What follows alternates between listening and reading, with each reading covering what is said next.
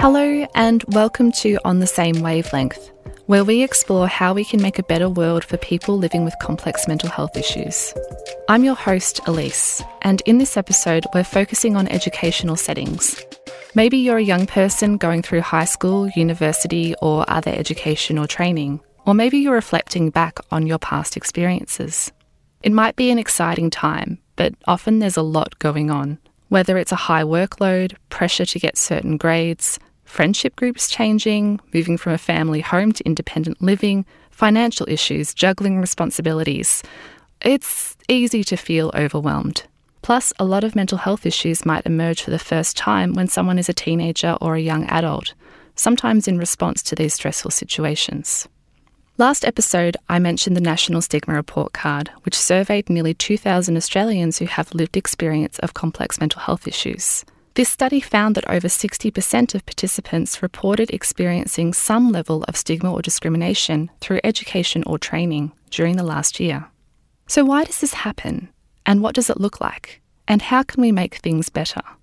In this episode, we'll be meeting Jeanette, who will be sharing her lived experience story. I also chat with Vivienne Browne from Orygen, the National Centre of Excellence in Youth Mental Health, about work being done to improve how universities respond to students' mental health needs. Just a quick note this episode touches on topics including panic attacks and anxiety, suicidal ideation, eating disorders, and the intersections between mental health and culture. And like all our episodes, we talk about stigma and discrimination. So please only listen today if it feels right for you. My name's Jeanette. I'm 23. I live here on Wurundjeri country in Melbourne. Jeanette's a peer ambassador at SANE. She works in agriculture policy and programming. She studied economics and management at university and loves being creative in her spare time. She also identifies as a migrant. She was born in Singapore and moved to Melbourne when she was 15. My extended family actually lives here in Melbourne, so growing up, uh, we would spend some of our Christmases here. So it kind of felt very natural, but strange straddling two different worlds because uh, the culture that you identify with, uh, it can be, you don't feel like you identify fully with each one, uh, but you sit with both. Jeanette was young when she first started experiencing mental ill health. She told me about the first time she had a panic attack around age 13, a feeling of sheer terror that seemed to come out of nowhere. And I remember being alone in my bedroom, and I was a first aid cadet, so I knew how to help someone uh, who was experiencing hyperventilation. So I kind of thought that was it. Um, but I remember being alone in my room and just like trying to help myself calm down, but thinking to myself, there's something else that's happening here, but I don't know what. Jeanette's anxiety continued and escalated in the years that followed. She didn't understand what it was. To her, it was normal. Toward the end of school, a high pressure time, she was experiencing panic attacks nearly every day. Adding to that stress, her father was in an accident where he was hit by a car. He was in hospital um, for a while. And so I remember getting the call uh, when I was in school, like well, actually, it wasn't a call. He sent a WhatsApp for like text message to our extended family group chat of him in an ambulance. So I'm calling St. Vincent's, being like, Where is my father? My mum had just left the country and I was alone with my sister at school. His recovery uh, was kind of happening in the background during year 12. And um, I had all this anxiety. Um, and there was a lot of pressure in school to perform. This meant Jeanette found it really difficult to engage in school, to focus and stay on top of her work, and her teachers began to notice.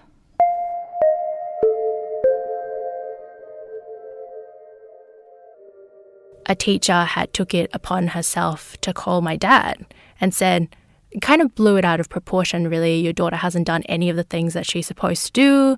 None of it is on time. And my dad's like, you know, struggling at home you know, trying to take care of us. And he like doesn't really know what to do with that information. So he kind of got angry.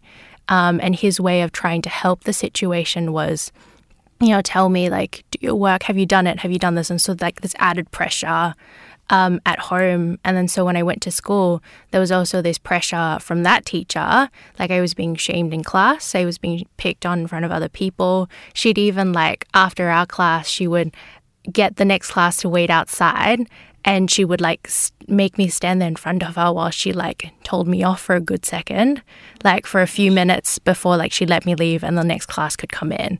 Jeanette's teacher spoke to some of the other teachers at school, and then she started being called out in other classes, including by teachers she'd had a good relationship with in the past.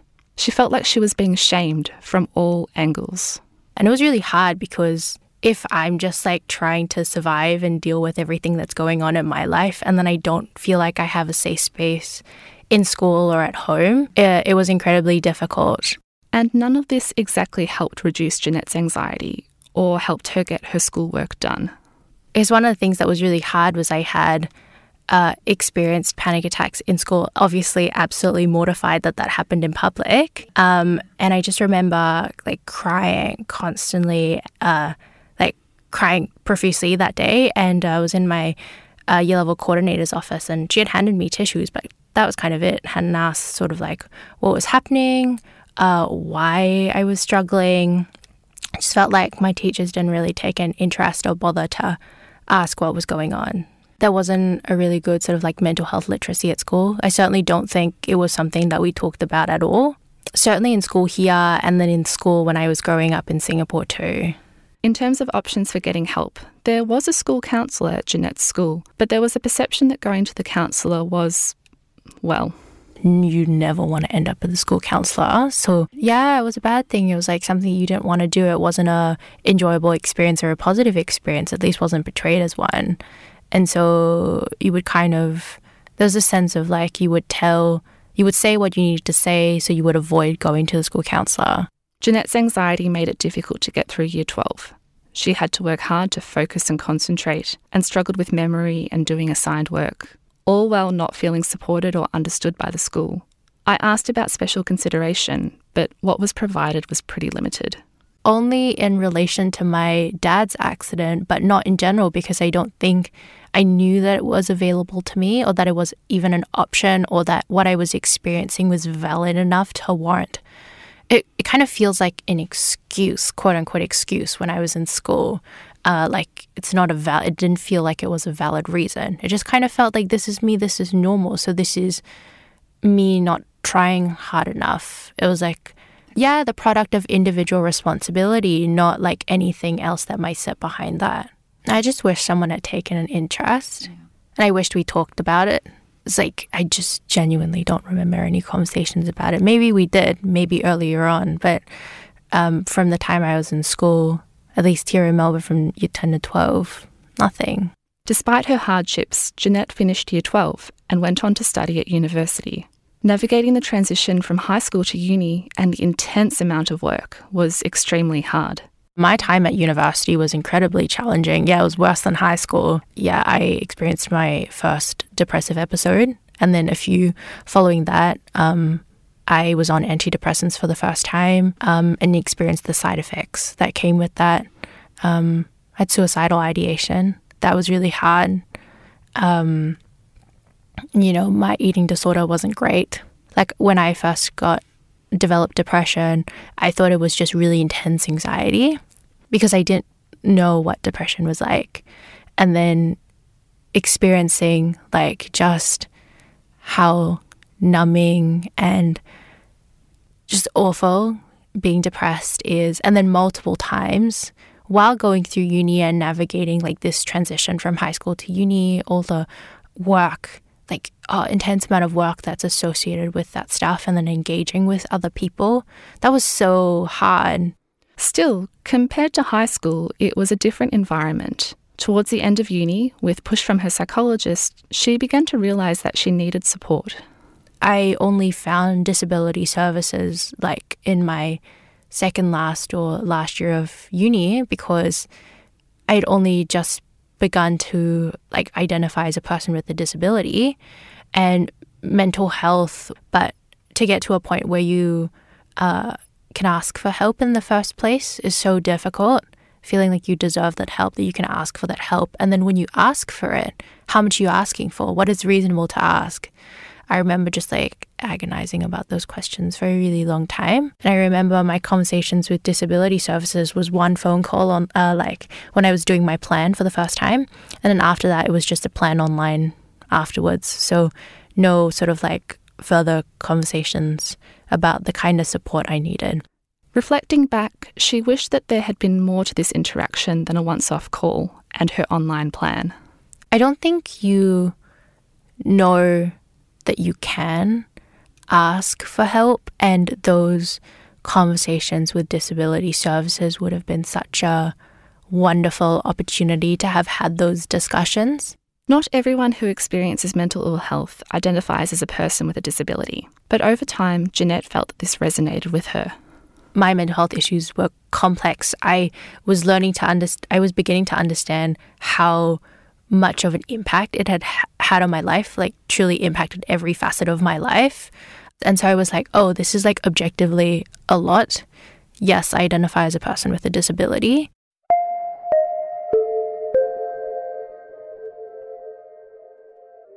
When putting this episode together, I was thinking about the responsibilities of high schools and universities to support students who are experiencing mental ill health. Schools and universities throughout Australia really differ a lot in terms of the level of support and how much prevention, awareness, or educational activity they provide around mental health to students and educators. My name is Vivienne Browne. I'm the Associate Director of Government Relations and Policy at Orygen, which is the National Centre of Excellence in Youth Mental Health. Orygen is a leading research and knowledge translation organisation focusing specifically on young people.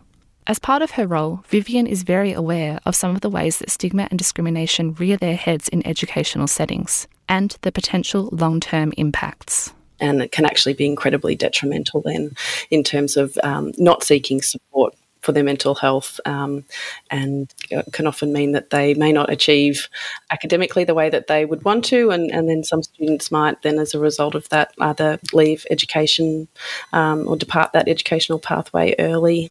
The Orygen Policy team released a report in 2017 called Under the Radar. This report looked at the mental health and well-being of Australian university students. And what we'd actually found early on in that report was probably um, that the issue, as per the title, had been flying under the radar for, qu- for quite a while. The key recommendation from the report was that there was a need for nationally consistent guidance in Australia.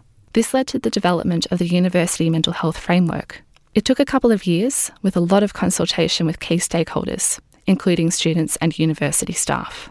The framework encourages universities to have a clear strategy and implementation plan. It also has a set of key principles.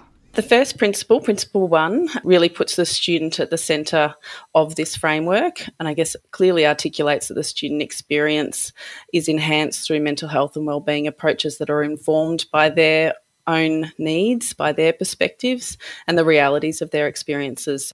Other principles speak to how mental health and well-being should be seen as a shared responsibility, not just a responsibility of the individual student.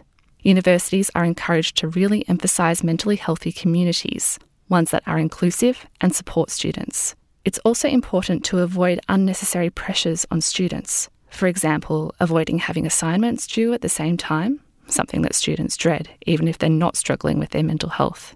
Plus, of course, universities need the right supports in place. The more that mental health and well-being can be seen as a responsibility and in the remit of everyone in the university, the more uh, we were able to, I guess, address stigma and not sort of have it siloed off into just being the responsibility of a, a counselling service on, on campus to deal with when students are str- struggling, that everyone's got a role to play here. I asked Vivienne about how universities can support students who are experiencing more complex or severe mental health issues, whether students are entering universities who have existing mental health issues, such as Jeanette, or who might be experiencing mental health issues for the first time. Again, a whole of university approach is needed, including good mental health knowledge and training.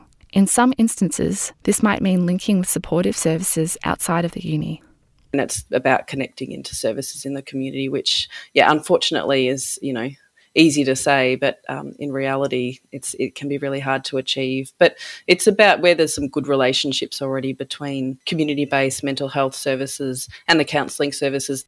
Guidelines like these can hopefully help universities develop strategies that can make a real difference for students like Jeanette. Although it's not compulsory, many universities are already releasing strategies that reference the framework.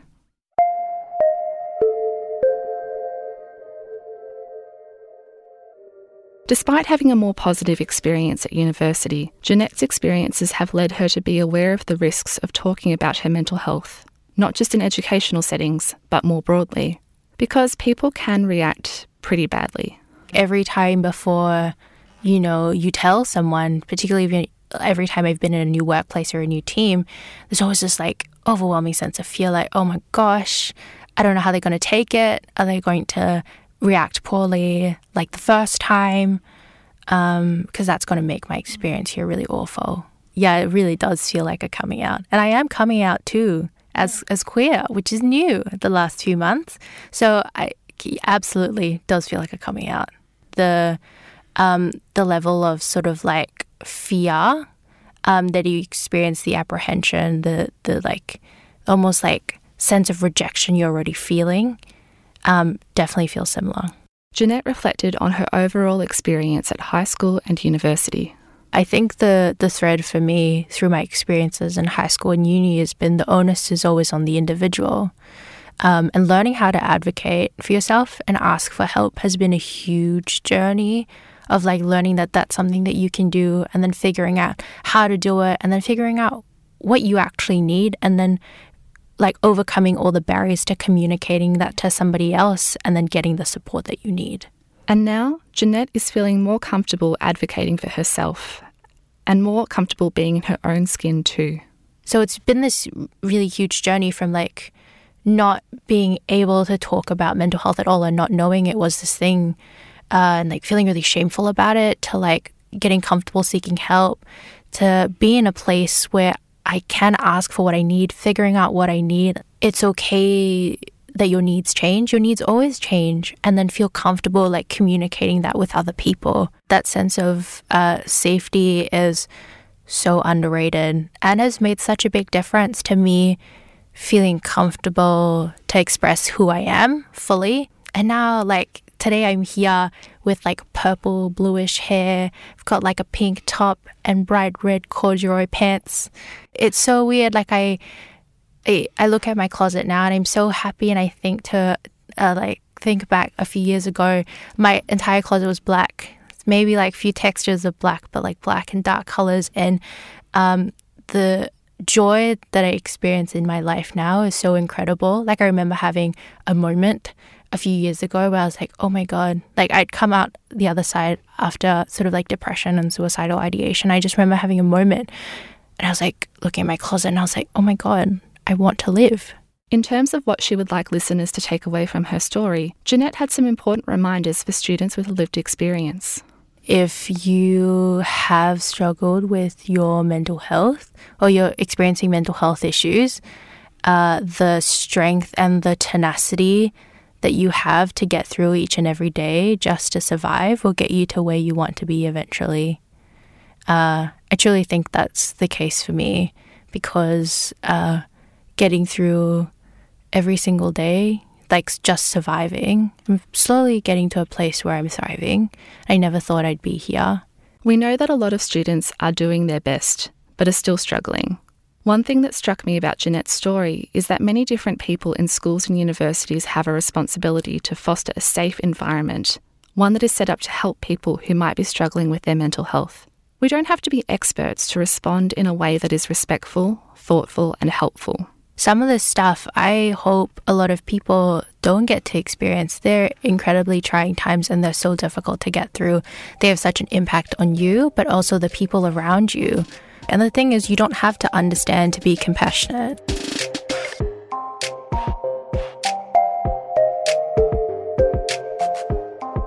On the Same Wavelength is a collaboration between the University of Melbourne School of Psychological Sciences and SANE, Australia's leading national mental health organisation for people with complex mental health needs, with the support of the Paul Ramsay Foundation. It's hosted by me, Elise Carrotte, and edited by Chris Hatzis. Special thanks to SANE Peer Ambassador Jeanette and Vivienne Browne from Orygen for their contributions to this episode. If you're interested in learning more about the University Mental Health Framework, I've included a link in the show notes. This podcast was recorded on the unceded lands of the Wurundjeri Woiwurrung people of the Kulin Nation, and we wish to pay respects to elders past and present and extend our respects to any Aboriginal or Torres Strait Islander listeners. If this podcast has brought up any challenging feelings for you, please consider reaching out to SANE's free counselling support via 1800 187 263 or Lifeline via 13 11 14.